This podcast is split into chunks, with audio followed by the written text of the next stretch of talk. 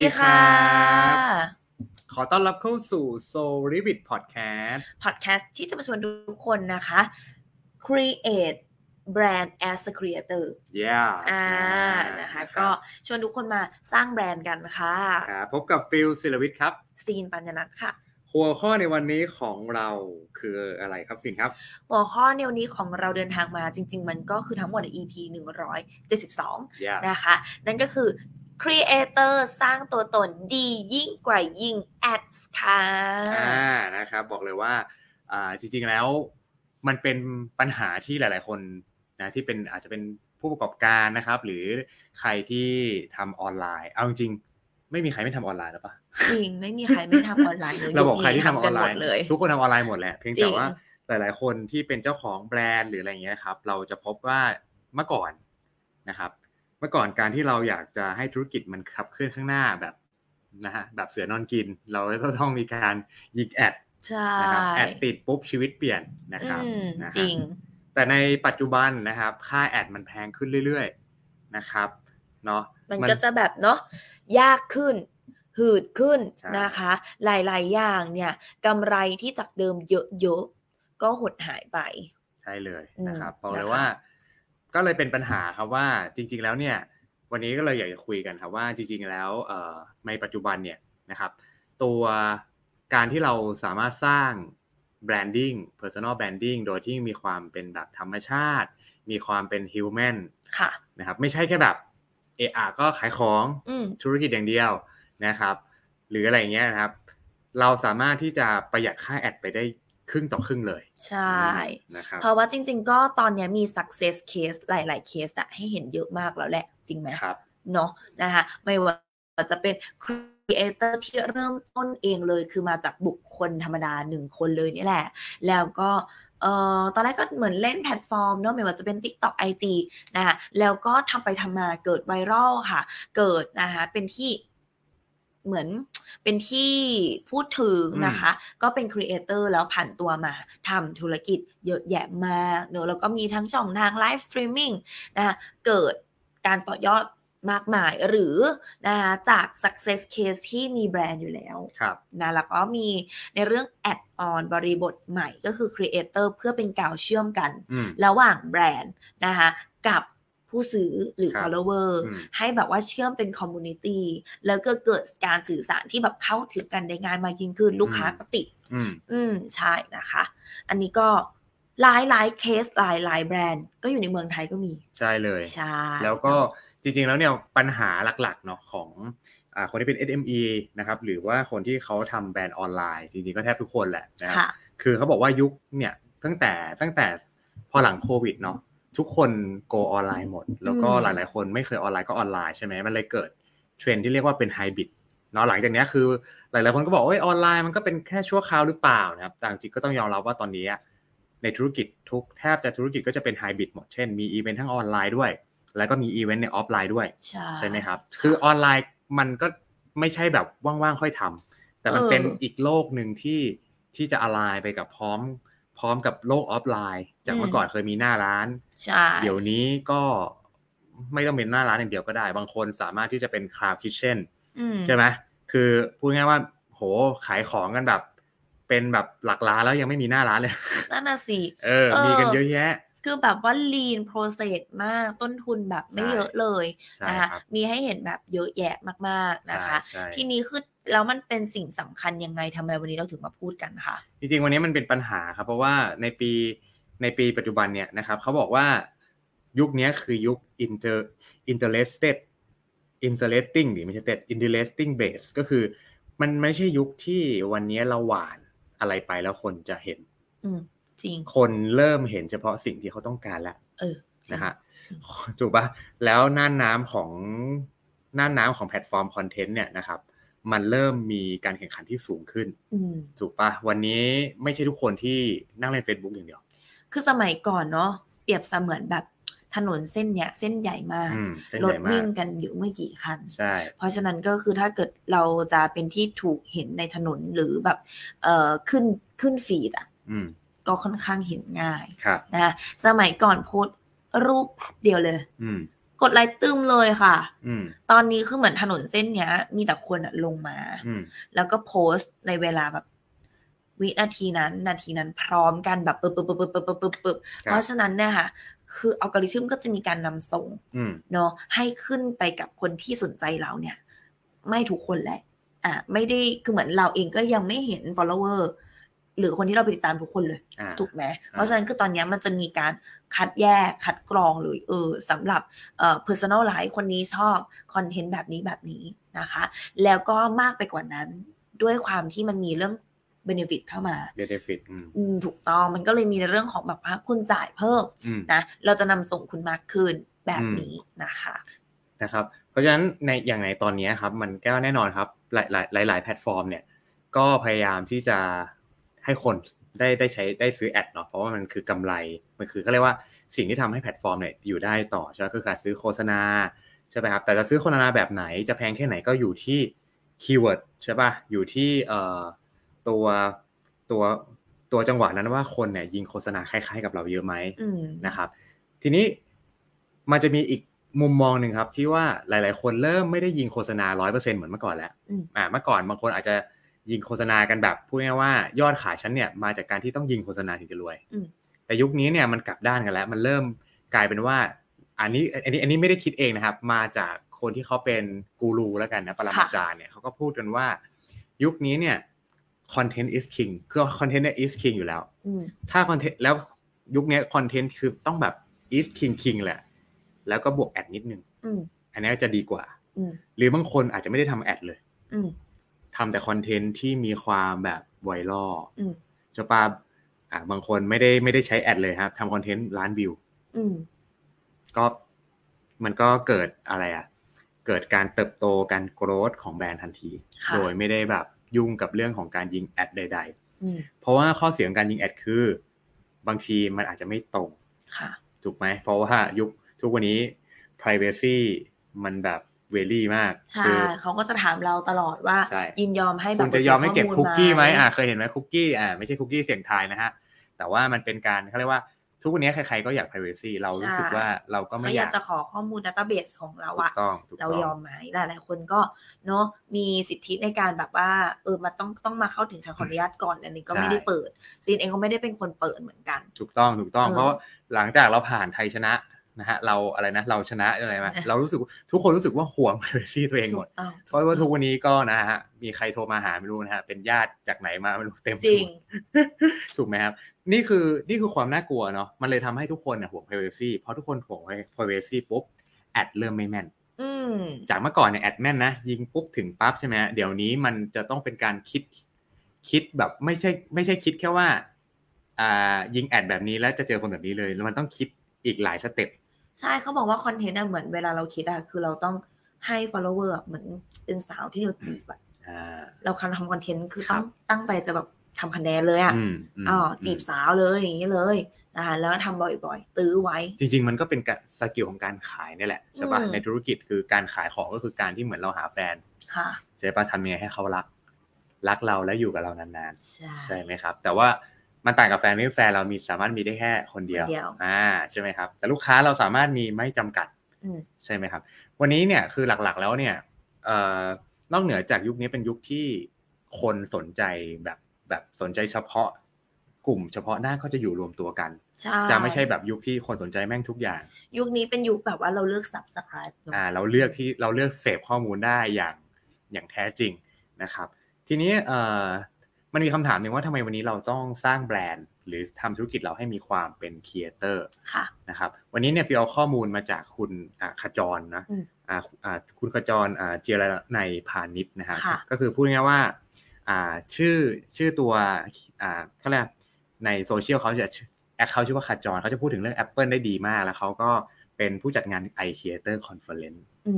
ม นะครับ ค่ะ ก็คือที่เป็นกลุ่มรวมครีเอเตอร์ที่ใหญ่ที่สุดในประเทศไทยนะครับ ค่ะ คือวันนี้ก็ต้องขอขอบคุณข้อมูลอ้างอิงจาก อืม ท่านนะครับพอดีวิวมีโอกาสไปฟังในงาน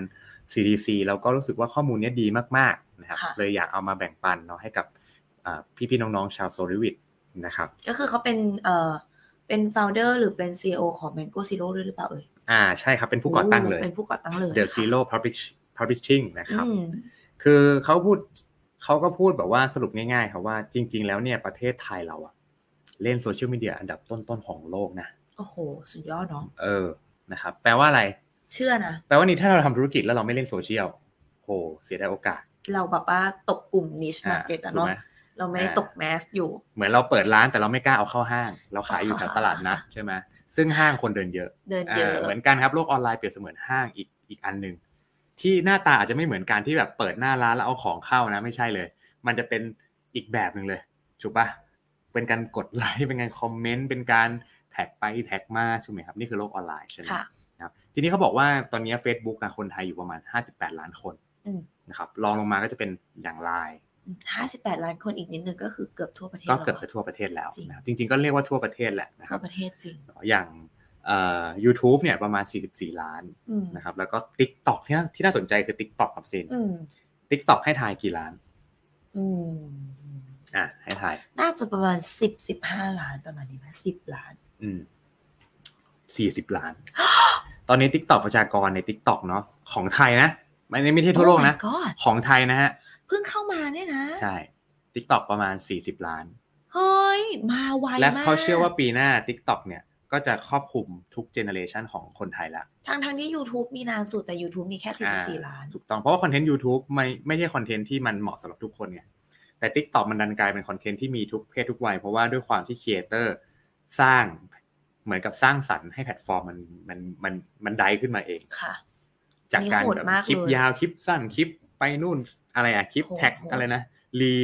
ใช่ปะ อืม รีทิกตอกนู่นนี่นั่น TikTok หลายอย่างอย่างอิน a g แกรมก็ลองมาคือแค่ 18 ล้านใช่ค่ะไหมครับแล้วก็ลองมาเป็นทวิสเตอร์หรืออ ม ที่เราเรียกว่า X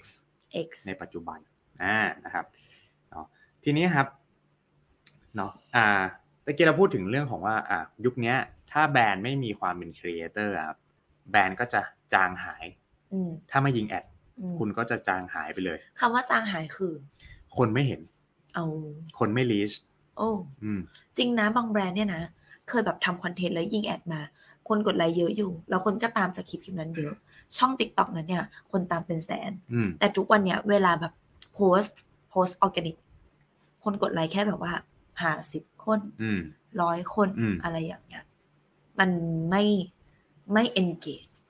ใช่ อืมใช่ ใช่ เพราะไม่ได้มาจากการเติบโตด้วยออร์แกนิกแต่แรกนะคะ ครับ ถามว่านี้เป็นสิ่งที่ผิดไหมก็ไม่ผิดเนาะถ้าอันนี้มันเป็นสิ่งที่แบรนด์โอเค แค่มียอดก็พอใจแล้ว อืม ก็โอเค อืม นะคะแต่ถ้าเกิดสมมติแบบขาดการสื่อสารกับผู้คน คนถามมาอะไรมาไม่ตอบอะไรอย่างเงี้ยนะคะซึ่งคนก็จะถามเยอะอยู่แล้ว ถ้าเกิดสมมติเป็นแบรนด์ กินอันนี้แล้วเป็นยังไง กินอันนั้นเห็นผลไหม ต้องแนะนำสำหรับกลุ่มคนหน่อย ไม่ตอบเขา อืม อะไรอย่างเงี้ย มันก็ค่อนข้างที่จะยาก ถู ใน ต้อง การที่จะแบบดึงคนอยู่กับเราไว้นาน ใช่ เพราะ ๆ ลู ว่าก ค้าใหม่อะไม่ห่วง แต่ลูกค้าเก่าอะหลุดแน่นอน ใช่เพราะว่าบางบางคนเนี่ยเออเราเราเราทำเพจเนาะแล้วเรามองแบบธุรกิจเลย ถ้าเรามองธุรกิจเลยเนี่ย เราก็จะไม่ได้แบบสร้างสรรค์ อืม อะไรที่มันแบบเอ่อตาม จีบ เทรน สา ด์ วอะ อ่า อืม เราก็จะแค่แบบแข็งๆนะมั้ยมะอ๋อช่วงนี้อยากขายอะไรอ่ะโพสต์ขาย ค่ะ เราจะไม่ได้คิดว่าเอ่อคนที่มาตามเนี่ยเขาตามเพราะเขาอยากซื้อของอยากธุรกิจเราหรือเขาตามเพราะเขาชอบแบรนดิ้งหรืออะไร อ๋อเหรอเออเนอะไม่ศึกษา หรือว่าบางคนบางคนไม่ได้อาจจะไม่ได้ตาม เพราะว่า เพราะว่าแบบสินค้าเราดีแต่อาจจะตามเพราะสินค้าเราสวย อ่ะ แต่อนาคตเขาอาจจะเป็นลูกค้าเราก็ได้ อืม ถูกไหมบางคนตามเพราะว่าดีไซน์หรืออะไร ใช่ ก็แล้วแต่ใช่ไหมแต่อันนั้นสุดท้ายแล้วเนี่ย พอมันเป็น awareness แล้วมันสามารถเปลี่ยนเป็น conversion ได้ ค่ะ ถูกไหมครับ ในวันที่คอนเทนต์มันคอนเทนต์มันไปทัดใจอ่ะ จริง อ่า แบบสุกงอมพอละ ครับ อ่า เลี้ยงไว้จนสุกงอมพอ ถูก ใช่ป่ะ ต้องจังหวะจะปิดการขายก็ปิด ใช่ ได้เลย ทีนี้เนี่ยอ่าโจทย์สำคัญก็คือตะกี้ตะกี้เราเราเราพูดถึงเรื่องของแบรนด์แอดเคียเตอร์ไปใช่ปะ อืม นะข้อต่อไปมันคือแบบว่าเขาบอกว่าอ่าแบรนด์เนี่ย มันก็เรียกว่า reach ของแบรนด์เนี่ยมันจะลดลง แล้วค่าแอดแพงขึ้นนี่คือเทรนด์ที่กำลังจะเกิดขึ้น ทุกวันนี้ก็ไม่ถูกนะ และทุกวันนี้ก็คือแบบสี่โมงสามโมง อืม สองโมงขึ้นไลฟ์พร้อมกันแบบเยอะมาก ทุกวันนี้ให้ดูก่อนเลยว่านะคะนำส่งขึ้นมาในหน้าฟีดติ๊กต็อกอะค่ะ อืม ไลฟ์สลับโพสต์ไลฟ์สลับโพสต์นะ ใช่ เยอะมากเล เย ย อะ นะ มาก เออนะไม่รู้จะซื้ออะไรเลยวัน นี้ไลฟ์ขายของสลับโพสต์ จริง แล้วก็ที่สำคัญแบบว่าเอ่อบางครั้งเนี่ย บางคนตอนนี้ได้ได้ยินข่าวเนี่ยสเปนแอดไปเรื่อยๆ เพราะว่าคิดคืออย่างนี้จำจำท่าเก่าเมื่อสิบปีที่แล้วมาใช้ไง จำท่าเก่า อ่า แล้วเราคิดว่าโอเค ก็เดี๋ยวยิงแอดแล้วเดี๋ยวก็รวย อืม ซึ่งโห มันไม่เหมือนเดิมเดี๋ยวนี้มันมี ไม่เหมือนเดิมจริง พอมันทุกคนมันเก็บ privacy ใช่ปะ ใช่ ไม่ไม่ยอมให้ใครอ่ะ อ่ะจริง แอดก็เริ่มไม่ตรงแล้ว ถ้าอยากจะตรงก็ต้องจ่ายเงินที่แพงขึ้นไปอีก สมมติจ่ายพันจะตรงจริงนี่กี่บาท เขาบอกจริงๆก็แปดอ่าแปดร้อยแรกอาจจะไม่ตรง อาจจะตรงประมาณสองร้อยโดยโดยประมาณนะครับ โดยประมาณซึ่ง เห ซึ่ง มือนเอาเงินไปทิ้งก่อน ก็ เขาเรียกว่าลองแอด อืมแต่ว่า ใช่เขาเรียกว่าลองแอด ถ้าเราเราทำคอนเทนต์ได้ดี แล้วคอนเทนต์นั้นมันมันเป็นมันมันเป็นไวรัลแบบออร์แกนิก ค่ะ อ่ะคำว่าไวรัลออร์แกนิกแบบซีนอธิบายง่ายๆ ได้ไหมแบบ ก็คือสามวิแรก อืม เกิดแบบอุ๊ยหัวข้อดี เกิดสปาร์กแล้วดึงคนเลี้ยงต่อได้ อันเนี้ยคือเกิดไวรัลจากออร์แกนิก ไม่ว่าจะเป็นคอนเทนต์แบบสร้างสรรค์ บันเทิง ครับ นะคะให้ความรู้ดูดูดูดวงก็ดี อืม หรือดราม่าทำให้คนกลัวก็ดี พวกนี้ก็จะเกิดไวรัลได้หมด ครับ ค่ะ อ่าก็อ่า ถ้าสมมติเราไม่สามารถทำอย่างนั้นได้ครับ เราไปกะว่าเออเดี๋ยวทำคอนเทนต์แบบทำอะไรก็ได้ทำคอนเทนต์ให้มันดูแบบว่ารีคือเป็นเป็นคอนเทนต์ที่เราไม่ได้ถามคนคนดูอะ อืม เราทำเพราะเราชอบ อ่า เออทำเพราะเราชอบเลย แต่ว่าเราไม่รู้ว่าคนตามเป็นใครนะ อืม เออทำไปเถอะ อันนี้มันก็เหมือนแบบเสียแรงเปล่าด้วย ใช่ หนึ่งสองก็คือแบบเราเองก็ยังไม่รู้เลยดิเรกชันที่เราจะไปอ่ะเป็นยังไงครีเอเตอร์หลาย ๆ คนหรือแม้กระทั่งแบรนด์นะคะ คือทำด้วยแบบคอนเทนต์เราอยากท อืม ำคอนเทนต์อันเนี้ยเรายังไม่เคยทำนะคะแล้วก็เราไม่รู้จริง ๆอ่ะว่าคนที่ follow เราอ่ะเขามา follow เราเพราะอะไร อืม น้องก็อยากได้อะไรจากเรา อืม นะคะมันก็จะมีแบบการแก้ไขหลายอย่างมากเลยเช่นนะคะ ลองทำแบบคอนเทนต์ตั้งใจทำคอนเทนต์ประเภทเดียวประเภทเดิมซักแบบติดต่อกัน5คอนเทนต์ อืม ถ้าไม่ปังต้องเปลี่ยน อืม เปลี่ยนเป็นทำแบบที่ 2 ติดต่อกันสัก5คอนเทนต์ถ้าเริ่มปังอ่ะเก็บไว้ในใจ ทำต่ออ่า อ่ะลองแบบที่ 3 อีกอันไหนดูซิปังกว่ากันอย่างเงี้ยค่ะ มันต้องเป็นการเก็บสถิติไปเรื่อย ครับ ๆแต่ต้องยอมรับจริง ๆ ว่า โอ้โห แค่ทุกวันนี้นะ แบรนด์นะทำสินค้าออกมาให้ทัน อืม แล้วก็ยิงแอด อืม แล้วก็หาคนมาทำคอนเทนต์ให้ลงได้ทุกวันเนี่ย ก็หมดตังค์แล้วหมดเวลาแล้วเหนื่อยแล้ว อื อื ม มก็ไม่ได้มาใส่ใจเรื่องการทำคอนเทนต์หลังบ้าน ใช่ เพื่อให้เกิดไวรัลออร์แกนิกจริง ใช่นะครับ เพราะฉะนั้นนะครับ ถ้าวันนี้เรากะว่าจะจะยิงแอดอย่างเดียวเนี่ยคือว่ามันอาจจะไม่ได้เป็นสมัยใหม่ในยุคนี้แล้ว ๆ อืม มันอาจจะทำให้เราเปลืองตังค์มากกว่าที่คิดนะครับ เออจริง แต่แต่ นะ ถ้าเราทำคอนเทนต์ที่มีคุณภาพจริง ๆ ที่แก้ปัญหาให้กับคนตามเรา หรือให้ value อะไรบางอย่าง หรือ educate เขาหรือเยียวยาจิตใจอะไรไม่ไม่รู้แล้วแต่แล้วแล้วแต่จุดประสงค์ของแบรนด์คุณใช่ไหมครับ แล้วถ้าเราทำอย่างเงี้ยจนถึงจุดหนึ่งเรามีมันจะมีเริ่มมีแฟนคลับ แฟนคลับก็เช่นแบบเราเช่นสมมติอาฟิวเองชอบฟังพอดแคสต์เราก็จะฟังเดอะสแตนดาร์ดเราก็จะรู้ว่าทุกวันเขาจะมีพอดแคสต์ตอนใหม่ออกมา เราก็จะพยายามเปิดทุกวัน แล้วเหมือนเขารู้ว่าเราคิดอะไร อ่า ถูกไหม แต่ละตอนที่เขาออกมา เหมือนเขารู้ว่าเราอะติดเรื่องนี้อยู่ ฮะ มีปัญหาเรื่องนี้อยู่ อืม เขาทำสิ่งนี้มา เช่นปลายปีเอาแล้วตั้งเป้าหมายมา เรื่องของการพัฒนาตัวเองมา เจ็ดนิสัยทำให้เราไม่เติบโตเอ่ยอะไรเอ่ย อ่า คือเหมือนแบบ มันเกิดจริตที่ตรงกันมันจูนกันติดเรา ครับ ติดตามเขาเขาก็รู้ว่าคนประเภทเราตามอยู่ อืม แล้วเขาก็สื่อสารคอนเทนต์ออกมาแบบตรงเลยเหมือนให้คนกรุ๊ปเลือดเออย่างเงี้ยนะคือตรงมาเป๊ะๆเลยอะไรอย่างเงี้ยค่ะ อืม มันก็จะเกิดแบบการไม่หนีกันไปไหน ใช่ ไม่สามารถไปฟังช่องอื่นได้แล้ว ใช่ เพราะรู้สึกว่าช่องเนี้ยเติมเต็มในจุดที่เขาเราขาดเรียบร้อย อืมนะครับนั่นแหละก็ก็เป็นสิ่งหนึ่งที่อ่าฟิวว่าหลาย ๆ คนอาจจะต้องมาทบทวน ครับ นะครับในวันที่ค่าแอดแพงแล้ว อืม แล้วตัวแพลตฟอร์มไม่ได้มีลีชให้เหมือนสมัยสมัยก่อน ค่ะ เนาะเดี๋ยวนี้ Tik t o อกเนี่ย